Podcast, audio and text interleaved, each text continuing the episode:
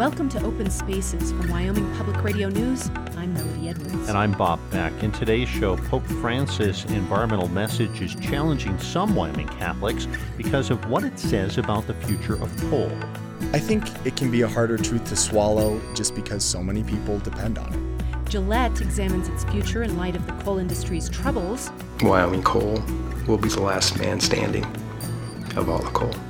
We'll find out why Wyoming outdoor groups are wading into a debate over the water quality downgrade of thousands of the state's alpine streams. It really would make me think twice about letting our kids do this.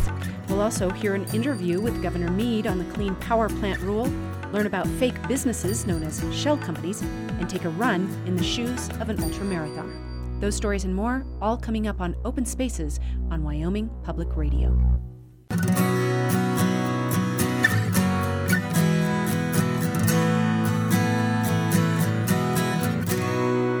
Welcome to Open Spaces from Wyoming Public Radio News. I'm Melody Edwards. And I'm Bob Beck. Pope Francis' encyclical on the environment is getting a thorough reading here in Wyoming, the country's top coal producing state. The letter presents a moral framework for approaching issues like global climate change. As Wyoming Public Radio's Aaron Schrank reports, it's a difficult subject for Catholics in the cowboy state. Tonight's class on the new papal encyclical at St. Paul's Newman Catholic Church in Laramie begins, well, in the beginning. Before parishioners dive into the Pope's message, they read aloud from Genesis. And there was evening, and there was morning, the first day. The letter began drawing a flurry of praise and condemnation even before it was officially published.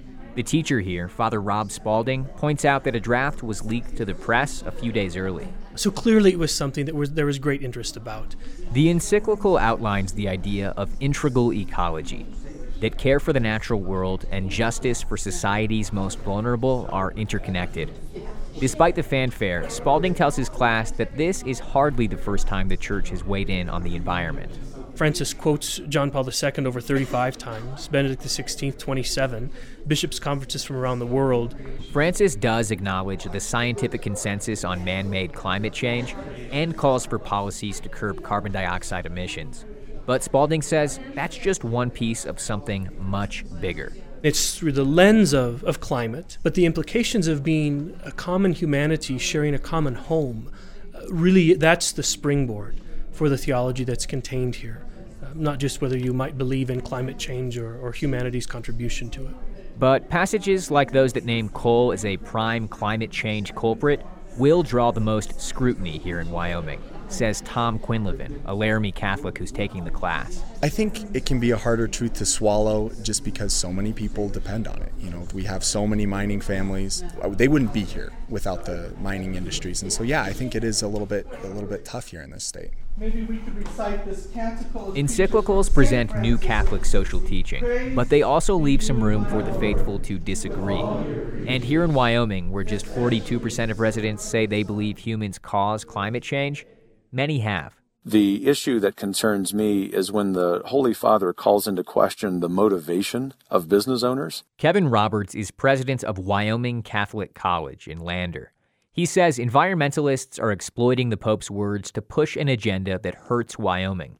That's as state leaders fight President Obama's Clean Power Plan, which would require the state to cut its carbon emissions by more than 40% over the next 15 years. The best, or for that matter, grossest example of this encyclical being hijacked is by President Obama himself, who has unjustly and with just a, a terrible policy that's an abomination made it impossible for coal companies in Wyoming to produce.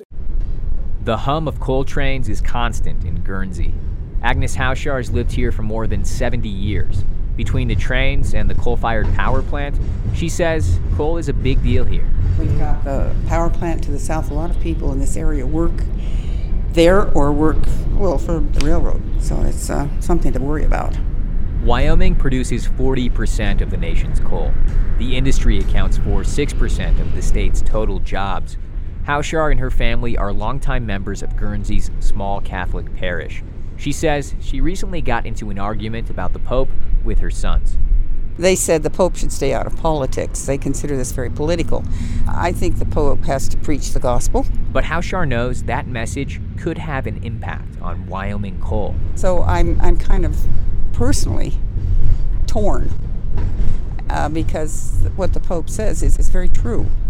At the same time, I have to look around me and see people here who will be hurting. The most skeptical, I think, tends to be fearful that Pope Francis has been influenced by governmental, societal powers. Father Andrew Duncan is the priest in Guernsey. He says he's grateful for the encyclical, but he's in no hurry to preach climate change from the pulpit. I feel I'm in a difficult position because I agree with the criticisms that I think he brings in this encyclical, but I also feel that my bread and butter is is the people here.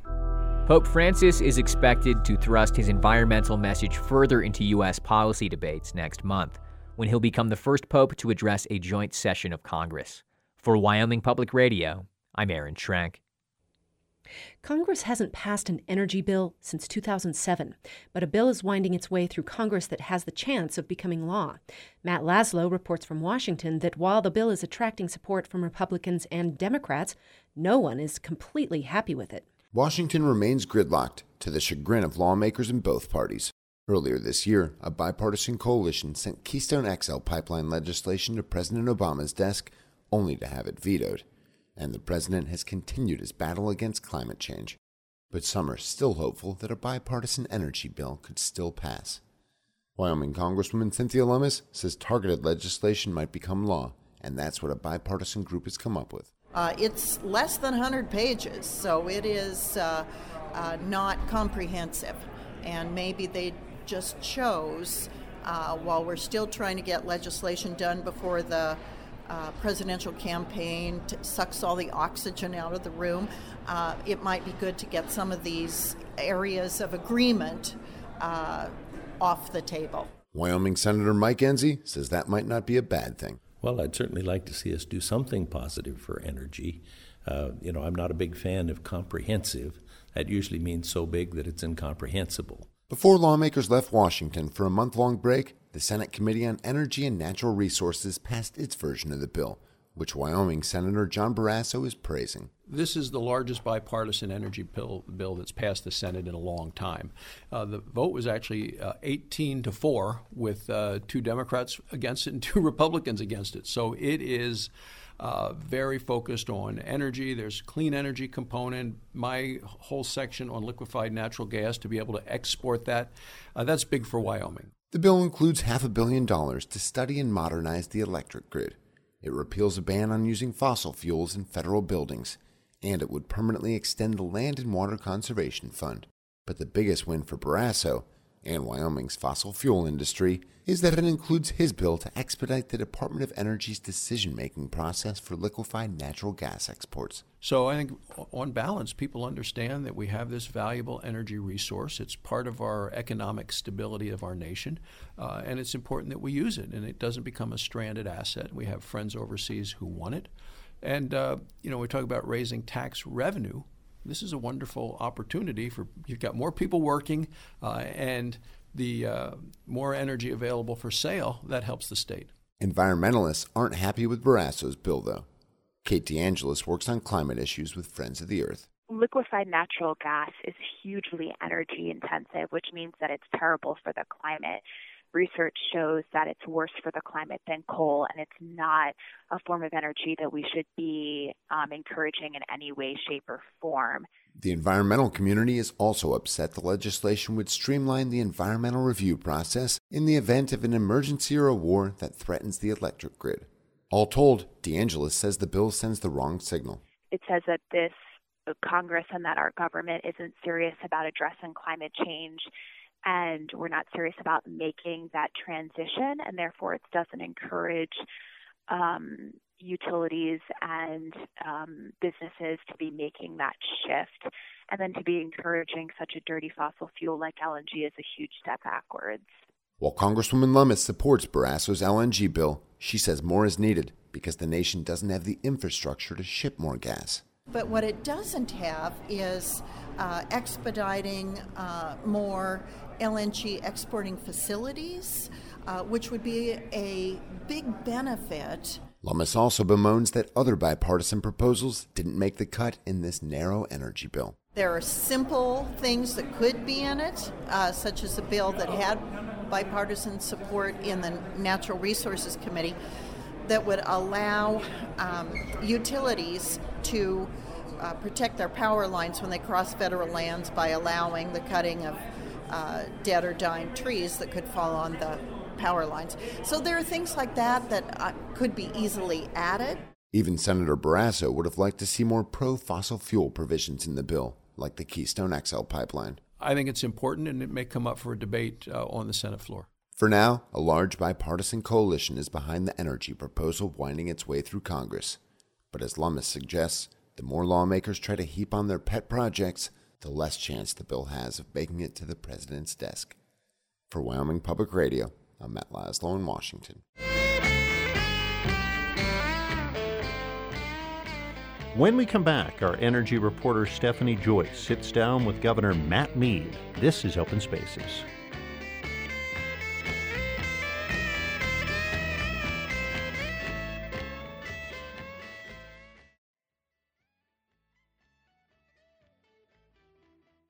Welcome back to Open Spaces. I'm Melody Edwards. And I'm Bob Beck. Energy has always been an important topic in Wyoming, but it is increasingly becoming an important global conversation, especially in the context of climate change. Wyoming, as the second largest energy producing state in the nation, is central to that conversation. Decisions made today will likely affect the state and the country for years and decades to come. In an interview with Wyoming Public Radio's energy reporter Stephanie Joyce, Governor Matt Mead started by saying he thinks it is time to move past the debate about climate change. I think, regardless of the energy source, we should always be looking at ways how to improve it. Even the you know green energy, for example, wind energy, has its own challenges with viewshed, uh, with endangered species. The same is true with fossil fuels we should all have a goal to how do we make every energy source as clean, as efficient, and as environmentally friendly as we can. Let's find technology and innovation that finds the solutions. It's not a solution to take coal off the table. It's too good of an energy source. So let's look to how do we improve it. While I may be a skeptic, we do see that the markets are not a skeptic. You see what's happened to coal companies' uh, stock prices you see major banks like Bank of America withdrawing from coal. And so, to you know, uh, my friends in the coal uh, sector and those supportive of coal, I say, you know, we, we've got to move on beyond where we believe or not. And here's the reality: other uh, industries believe it, other countries believe it, and so we are now in a position. Let's find the solutions for it. We've all heard at this point about the Obama administration's new carbon regulations for power plants. Those primarily target coal fired power plants and making sure that those power plants do get cleaner, that we do capture the emissions or reduce the emissions from those coal fired power plants over the next 15 years and improve the technology um, or shut them down if, if that's not possible. So I guess, um, you know, what, what's your plan with regard to those regulations here in Wyoming? Yeah, well, first of all, I think the regulation's uh, horrible. And the reason I think it's horrible is because I don't think it does much in the way of providing for innovation and technology. What it does do a lot is try to shut these coal fired plants down. And it's particularly harmful to the state of Wyoming. You know, when the draft rule came out, we commented on it, and the draft rule required 19% reduction for Wyoming. And we made serious comments, as did some of the state agencies. And then the final rule comes out, and it's gone from 19% to 41%. So my comments netted about 20% additional burden on the state of Wyoming. But beyond that, I think it's a bad deal because I do think it effectively starts taking coal off the table. And that's not just bad for Wyoming, it's frankly bad for the country. And no one's asking the question assume they get everything they want in this. What does it do? What does it do to the United States in terms of the economy, in terms of us not being as competitive as we should be? And what does it do supposedly on the pro side? what does it do in terms of this goal of, of helping the environment? And I think it's negligible at best. In the past, regulations have come down. People have said it's going to ruin this industry, it's going to ruin that industry. And industries have actually innovated and have managed to comply typically in the past. Why would this regulation be any different? It's set a limit, it's set a target. Why wouldn't the coal industry be able to innovate its way to that goal? We're in a situation where these rules are not in isolation. You put the clean air uh, rules on top of the regional haze rules, on top of the mercury rules. And this is a different this is different than what we've seen in the past. It is a layering and also in order for us, you know, to say, well, let's we'll get through this, you have to say the industry is going to survive because innovation and technology are not going to come in a vacuum where you have a dying industry. I mean, who's going to invest in the technology needed to do that? You know, we didn't move from the candle to the light bulb because of regulations. We did it because we had a spirit of innovation and opportunity for technology in this country. And I think the same is true with coal. Create an environment uh, where it is not death by regulations, but it is improvement by innovation. And I'm convinced science and scientists can find the answers to coal. But even when coal companies were doing well, even when they were raking in huge profits, I think a lot of people have argued that they didn't prioritize those investments in research and development. They didn't prioritize innovation and working with their customers, the utilities, to come up with solutions. So, what makes you think that that would change in the future? depending upon the company, depend how far you go back. You go back. I mean, that may be a legitimate criticism that you you know you had an opportunity to do that. But if you look at you know the way uh, regulation works in this country now, you have to take that criticism in context. Say you're in that business and you invest uh, 100 million or a billion dollars uh, on new technology, and it gets you to point A. Then what happens is just what's happening now they invested a lot of money in improving coal fired plants, and then new regulations come along. And so we have not created an environment where there's an incentive to be proactive because if you're proactive, there's no reward in it. There's just the punishment for, oh, you've gone here, now we're going to add regulations to show you what you really should have done. You've said that you are planning to sue over these new regulations. Are you planning on drafting a compliance plan? We've been looking at that as everyone else has, and it's sort of under this threat that either you come up with a state plan or you're going to have to live under a federal plan.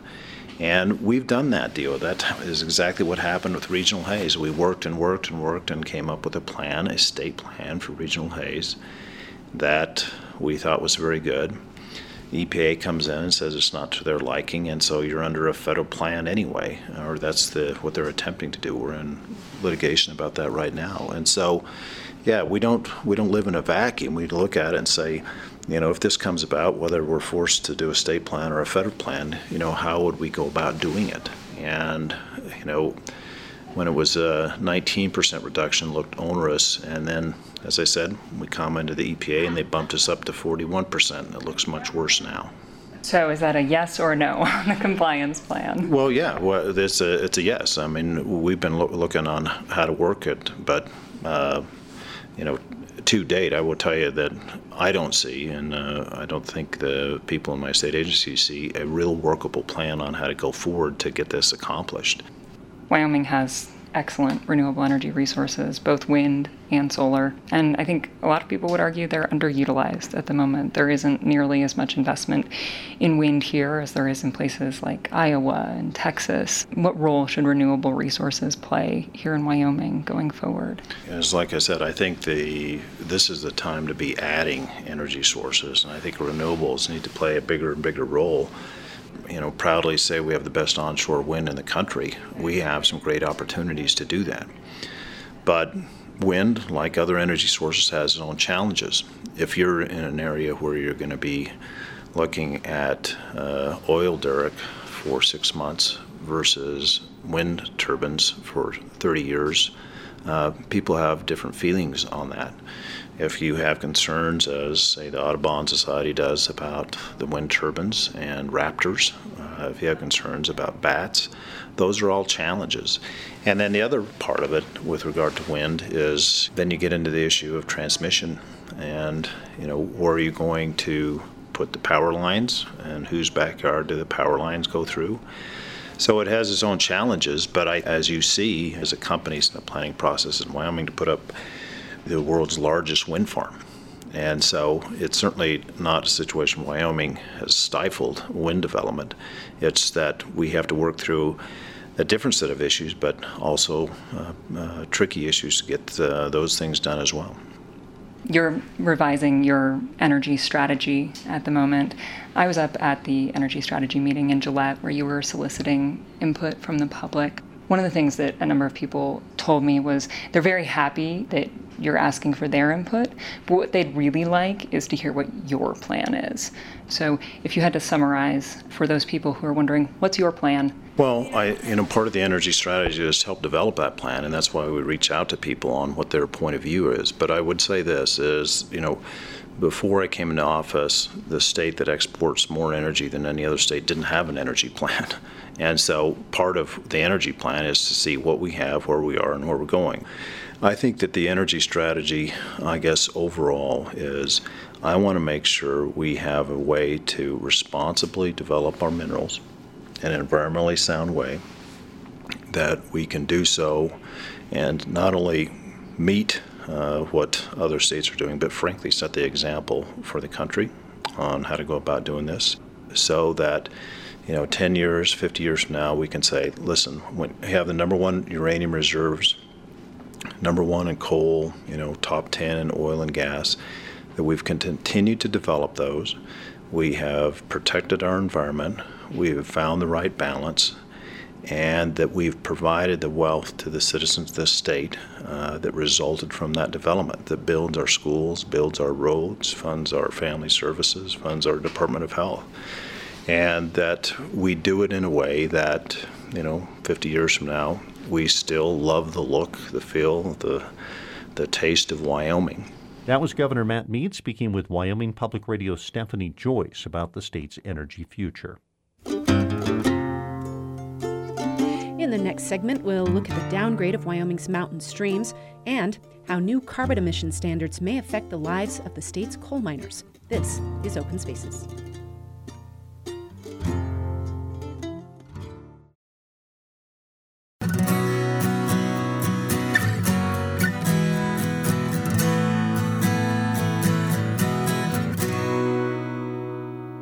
Welcome back to Open Spaces from Wyoming Public Radio News. I'm Melody Edwards. And I'm Bob Beck. In Laramie, the Eppson Center for Seniors is looking at how it should operate in the future. Lynn Simpson is overseeing that effort. She says the kinds of discussion surrounding independent living and the like that's taking place in Laramie should occur throughout Wyoming. Uh, successful aging doesn't begin after you're ill successful aging, you know, doesn't be it's financing for your older age doesn't begin when you're 85. Uh, so that there are many services and many educational services and counseling that senior centers are offering to very young retired people. Um, the the uh, Older Americans Act typically uh, serves 60 year old citizens upward. But we find that people in their 50s and, and early 60s are not ready for services, but they are ready for planning, for being uh, retired, for for possibly a very long time. And so, yes, we do encourage uh, younger citizens in the community to check out their senior centers to see what they are offering in ways of planning and research and uh, keeping well and fit and mentally alert uh, as long as they can. And these senior services now are emphasizing those kinds of programs. You know, we have an aging population here in Wyoming. I'm curious if we're ready for it as far as you're concerned. I wouldn't pretend to know everything that the state has planned for the future of aging, but I understand from uh, going to a couple of conferences that we're not ready. We have reduced the support for the um, aging division at the state. Uh, there's less um, training, there's less travel from our state experts to these small rural communities. Um, we are in a culture of age denial, and so it is not a politically popular subject to engage in. Um, the elder population uh, is is often been tyrannized. Uh, we've been seen uh, from anything from um, stingy and, and old and rich and, and a nuisance to uh, being depend, dependent and not very smart.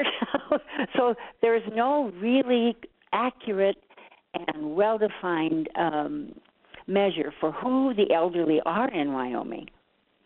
Um, because uh, none of those descriptions that we read about fit uh, the, 20, the, the 21st century uh, person in their elderly years. Most of us are are quite active and quite and volunteering and raising children and uh, sending money to uh, need, needy family members, and we're very we're very much in, alive and a part of our communities.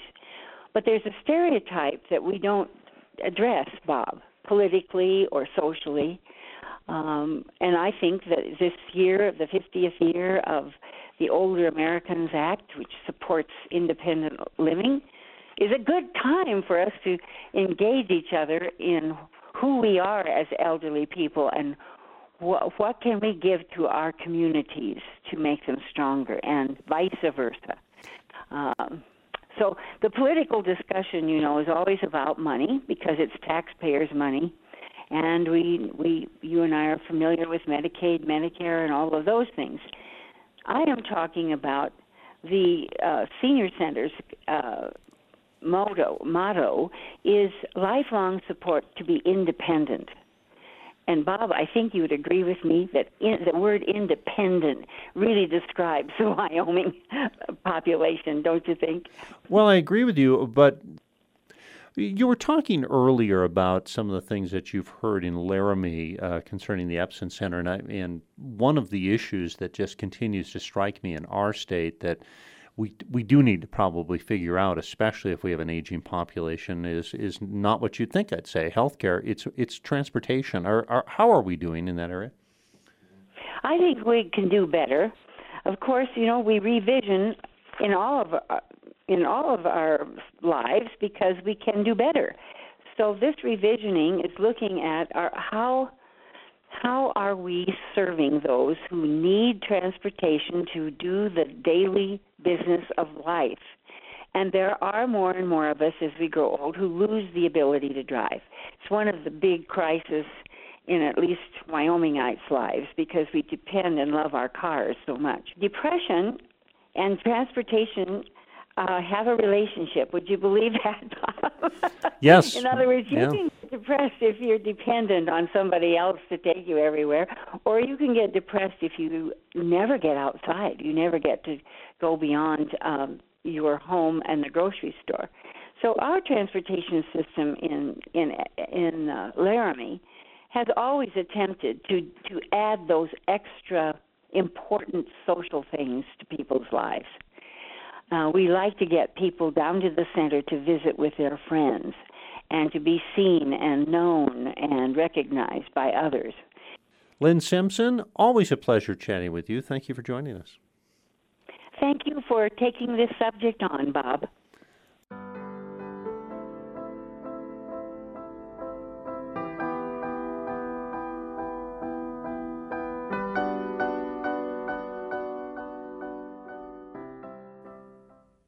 The phrase mountain streams usually comes with the word pristine in front of it.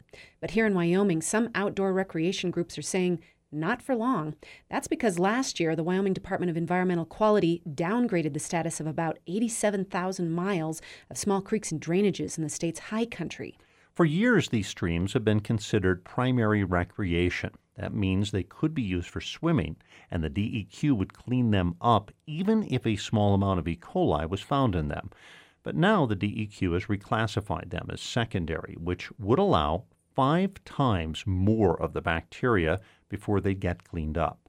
Wyoming Public Radio's Melody Edwards took some kids up to the snowy range near Laramie in search of some of these downgraded streams. Ew, that is disgusting. I. I wanted to see in person the downgraded waters that the Department of Environmental Quality calls low flow streams. That's less than six cubic feet per second. Hard to visualize, right? The one I found, Telephone Creek, is ankle deep this time of year. The first thing the kids do is jump in. Do you guys feel like this is clean water? Yeah. Yeah. Besides the fish guts, but otherwise it's clean. That's my daughter, Ronwin. She's found the fish guts, but she's not worried about the invisible things in the water, like bacteria. Most people know E. coli comes from poop. Chris Merrill is with Wyoming Outdoor Council, a group protesting the DEQ's decision to relax monitoring of shallow streams like the one my daughter is playing in. And so, certainly, livestock um, can be a big source for E. coli in water, as well as um, any other warm blooded animals. E. coli can cause severe diarrhea and fever. It's a bacteria that every year the DEQ strives to keep out of Wyoming's waterways. Sarah Reese is the mother of one of my daughter's friends. She says her family does a lot of camping on such streams. She says the idea that no one will be keeping these waters safe has her worried. It really would make me think twice about letting our kids do this, and for them, it would significantly diminish their experience. But I think it's important to keep in mind that essentially one organism can make you ill. Kevin Frederick is the water quality administrator for the DEQ. He says people should recognize that all streams potentially carry E. coli, regardless whether they're primary or secondary. He says that's why the agency took a novel approach. Instead of trying to visit thousands of sites, they used GIS data to group streams by how fast they flow. It may be a first of its kind model. But Frederick says the EPA did approve the state's new rule, even though it downgraded 75% of the state's streams. Then, when the DEQ started getting lots of flack, the EPA put the new rule on hold until there was more input from outdoor groups. It's not perfect, and for that reason, there is a process in place. And, uh, and again, we do encourage people to tell us where they think that model is broken down and needs to be modified. Now the DEQ is calling for written comments. But Wyoming Outdoor Council Chris Merrill says this puts too much of a burden on individuals to do the work of reclassifying the streams. As a citizen, you now would have to take photographs, give specific information about where the stream is in order to petition that that stream be considered primary recreation. Photographing all those streams would be an especially big job for one guy. Aaron Bannon with the National Outdoor Leadership School. You can see the Middle Fork itself is it's a larger river, so it's in blue. It It's remains dark it blue. remains primary. At their headquarters in Lander, Bannon is showing me the DEQ's map on his laptop. He points out all the downgraded streams where NOLS takes youth groups on 30 day expeditions into the Wind River Range. And then as you get up into the drainage and see the tributaries, the tributaries are in red, which means that should this rule go through, they'd be downgraded. So are those areas that your, your groups are going? Oh yeah, big time, mm-hmm. for sure. There's dozens of squiggly red lines. Bannon says after a dusty, backbreaking hike, all his students want is a bath. You are gonna dunk your head in that thing, get your hair wet, you know, get your clothes as wet as possible, just to wash a little bit of that sweat off. Yeah, yeah, and it feels great. Like it's it's a great part of that alpine experience. Out in the NOLS yard, a backpacking group returns from weeks on the trail.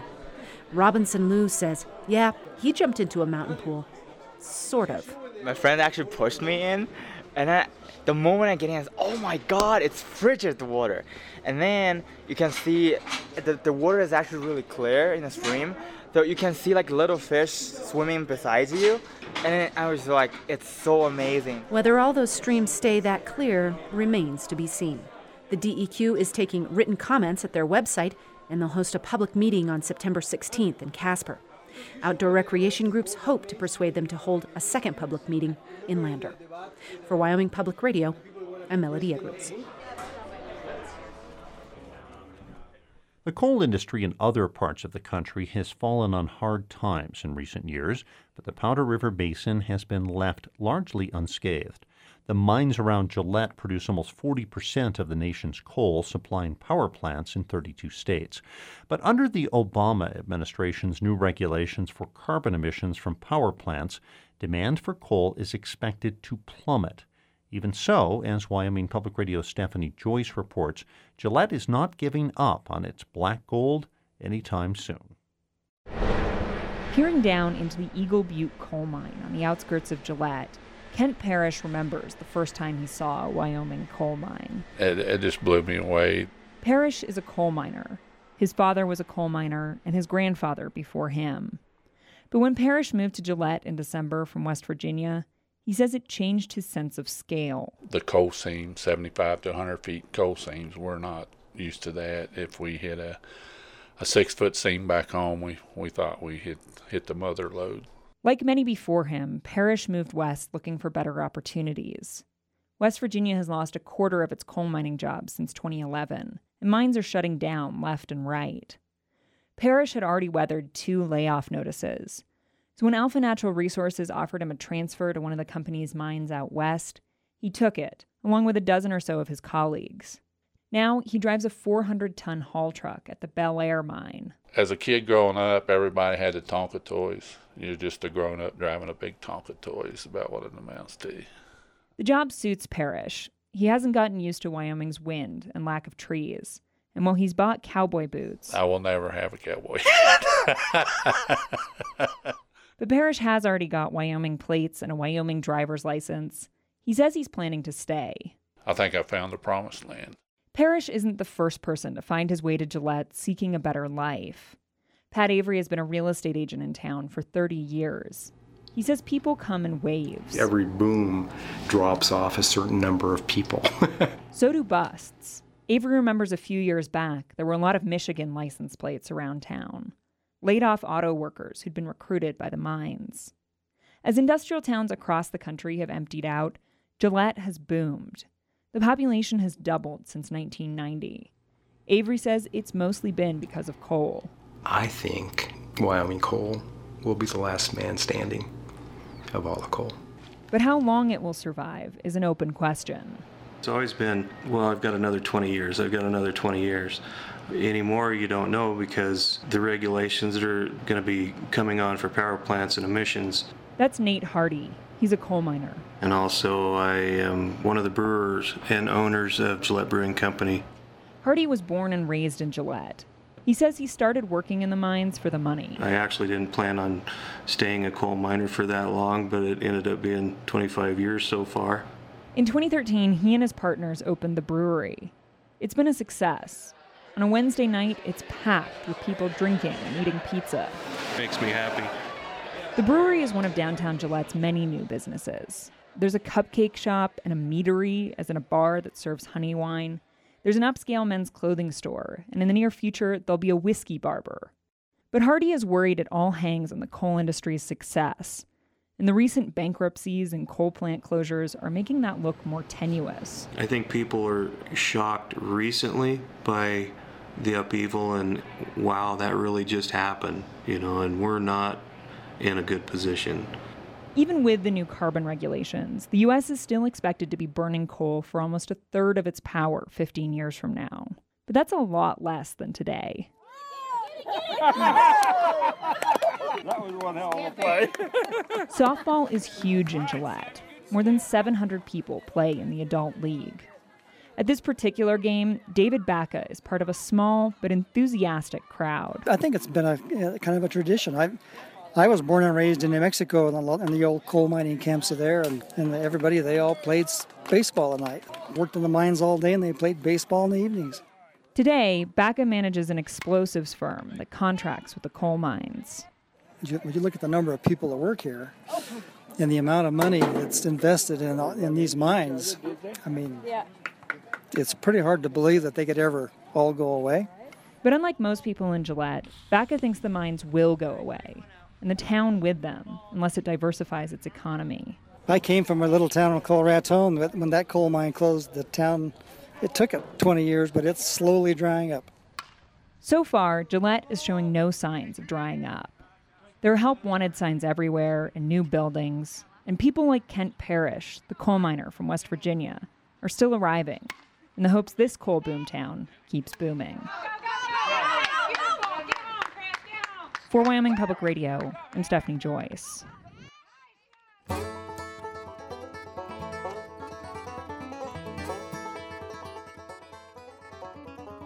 To wrap up today's program, we'll look at the business of fake business and take a run with an ultra marathoner. This is Open Spaces.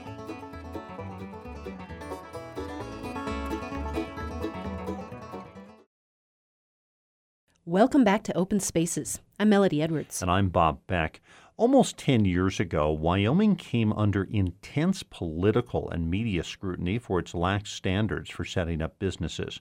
That made the state a hotspot for fake businesses known as shell companies. In response, the state tightened its regulations. Things slowed down for a while, but as Wyoming Public Radio's Miles Bryan reports, the business of business formation is booming again. Let's start in 2011. When you think of traditional secrecy and tax havens, you most likely think of Switzerland and the Caribbean. This is from a Reuters news investigation that year. The last place you would expect to find a booming business and anonymous corporations would be here in Wyoming. Well, welcome to the Cayman Islands of the American Prairie. It was the tail end of a few years Wyoming spent in hot water for making it too easy to set up shell companies. Those are corporations or limited liability companies that don't do any real business. Shell companies can be used for legit reasons, but they're also a favorite tool of bad actors to hide their identity or stash assets. That Reuters investigation found that a corrupt ex prime minister of Ukraine and a telemarketing scam king both had shell companies based in Cheyenne. The issue was that federal law enforcement in particular was having trouble finding out who was actually behind a company. Karen Wheeler is Wyoming's Deputy Secretary of State. She says that's because, in many cases, the people behind Wyoming companies didn't actually live here. Instead, they used commercial registered agents, proxies that register the business and act as its legal face. And back then, even those proxies didn't have to live in Wyoming. So in 2009, the state legislature passed a new law to change that. One of the first aspects was that the registered agent have a physical presence in Wyoming. The law also requires that Wyoming registered agents have working numbers for their customers on file. Wheeler says the year the law passed, the state dissolved more than 60% of the limited liability companies, or LLCs, based in Wyoming. LLCs are particularly attractive to bad actors because they're more private and are easy to set up. But more recently, the business of business formation has been picking up again. Just ask Wyoming registered agent Rebecca Bextel. We have a lot of export import guys uh, that live in Hong Kong. We have um, people that are trying to maybe do the next Facebook or social app that live in Paris. I just got back from touring Denmark. Bextel's small office in Jackson is the headquarters for hundreds of businesses operating all around the world, and it's adding more all the time. There were five times as many LLCs formed in Wyoming last year than were formed five years ago. The Cowboy State has some strong selling points. Your name isn't public record, there's no state income tax, and the assets of your business can't be taken by creditors to pay off personal debts. Plus, forming a business in Wyoming is cheaper than its competitor states of Nevada and Delaware, which Bextel says has given Wyoming an edge. Uh, in Wyoming, your state fees are typically $50. In Nevada, it's $250. So people are finding Wyoming to be more favorable than Delaware or Nevada. Since 2010, the number of LLCs formed in Wyoming every year has grown by 400%. Wyoming Secretary of State Ed Murray is pleased with that growth. My whole platform is to make owning and operating your own business as simple and as friendly as possible. Murray also says he sees no need to make any changes to how businesses are formed in Wyoming in the near future you know, you, you comply with the law, of course, but I think uh, maintaining asset protection and privacy is a very healthy way of doing business. It's both the climate and then the industry surrounding it that really help Wyoming stand out to set up a shell company. Mark Hayes is with Global Witness, an anti corruption advocacy group that published a report on shell companies last year called The Great Ripoff. He says that even though Wyoming tightened up its registered agent rules a few years ago, its aggressive courting of businesses still makes it attractive to people who have something to hide. And although Wyoming commercial registered agents are required to keep certain information on file, the state has only audited 20 of its more than 450 agents since 2009. The small conference room, it's easy to get work done in here because there's no windows. so, um, Back in Jackson, registered agent Rebecca Bextel says, sure, there's always going to be bad actors and even bad registered agents. But I can say this If a client of ours commits a clear case of fraud, we're not on their side. You know, we're going to cooperate. What can we do to help with this investigation? If trends continue, Bextel and other Wyoming registered agents will have plenty of new clients to sort out in the future, good ones and bad. For Wyoming Public Radio, I'm Miles Bryan. Lots of people like to run, and many have chosen to run marathons, but not that many have decided to run beyond that. One such person is gearing up for an upcoming 100 mile race that she's running for the second time. Wyoming Public Radio's Bob Beck profiles a mother, a healthcare professional, and ultra marathoner. There's lots of ways Jennifer Bartell and her three kids and dog spend time together. But lately, it's been like this. This is mile seven today, which isn't bad. But we're just taking it easy and enjoying the sun kind of peeking through the trees still. You see, Bartell runs. She runs a lot. I try to keep it right around 50 miles a week, uh, mostly because when I boost it over that, I start to feel really poor from my neck all the way down. So I stick right at 50 miles, even with my high training weeks. These days, she is training for the Leadville Trail 100 run. It's a mere 100 mile trail run that has altitude swings from roughly 9,000 feet all the way up to 12,600 feet. If you finish it in 25 hours or less, you get a big belt buckle, but you must finish in 30 hours or you miss the cutoff. I finished last time with 11 minutes to spare. I was a hurting unit. I had been puking. I had had an upset stomach for 60 miles. So, yeah, I think it's a healthy fear of a very long ways.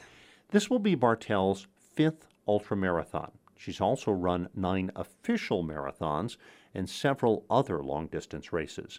Taking on a race like Leadville just happened. So I started running a marathon one month and then I'd run another marathon the next month. And then I decided if I can do that, then I can run 100 miles. And it, I asked one of my friends, I said, Do you think I could run Leadville? And she said, If anybody could run Leadville, you could. She's 33, single, with three kids, and a job as a nurse practitioner. In addition to her running, she does CrossFit five to six times a week. She laughs when you ask her if she's crazy. Although she was a high school athlete, the running part of her life started seven years ago during her difficult third pregnancy. Her health wasn't good. My dad died of a heart attack when he was really young, so he was 53. And I just didn't didn't want that for myself. And as soon as I had her, I started walking and then I started running and challenged myself with the 5K and then I challenged myself with the Bolder Boulder and it just progressed from there. But the longer distances came about from dealing with some personal challenges that included a divorce. For Bartell, running is her therapy. And you know, with longer runs, I, I think a lot about my family and my kids and the stresses of raising them in a split home.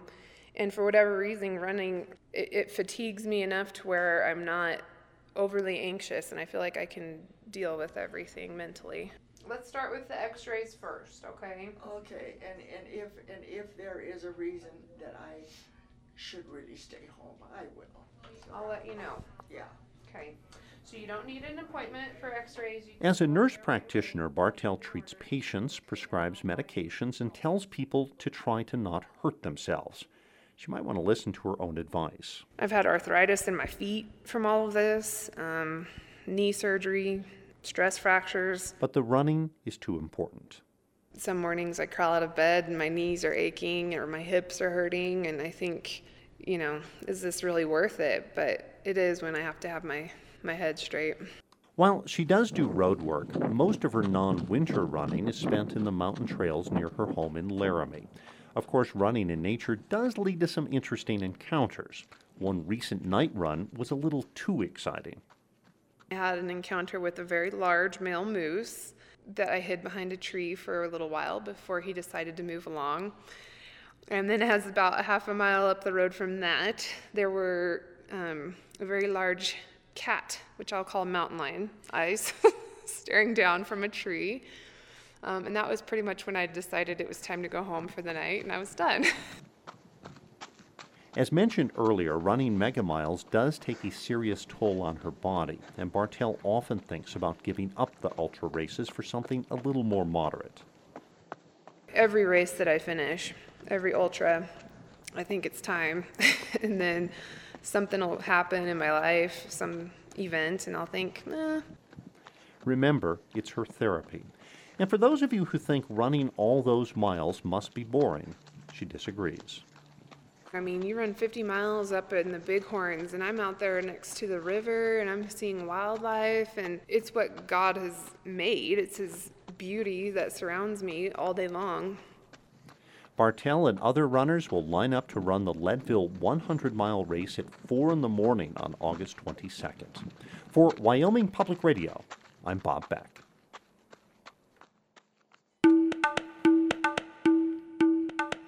Thanks for listening to Open Spaces. You can hear this program and individual segments on our website at wyomingpublicmedia.org. Just simply click on Open Spaces. You can also comment on our stories and send us ideas for future shows. Anna Rader is our web editor. We also invite you to become a fan of the Wyoming Public Radio News Facebook page, and you can follow all of our reporters on Twitter. Open Spaces is a production of Wyoming Public Radio News.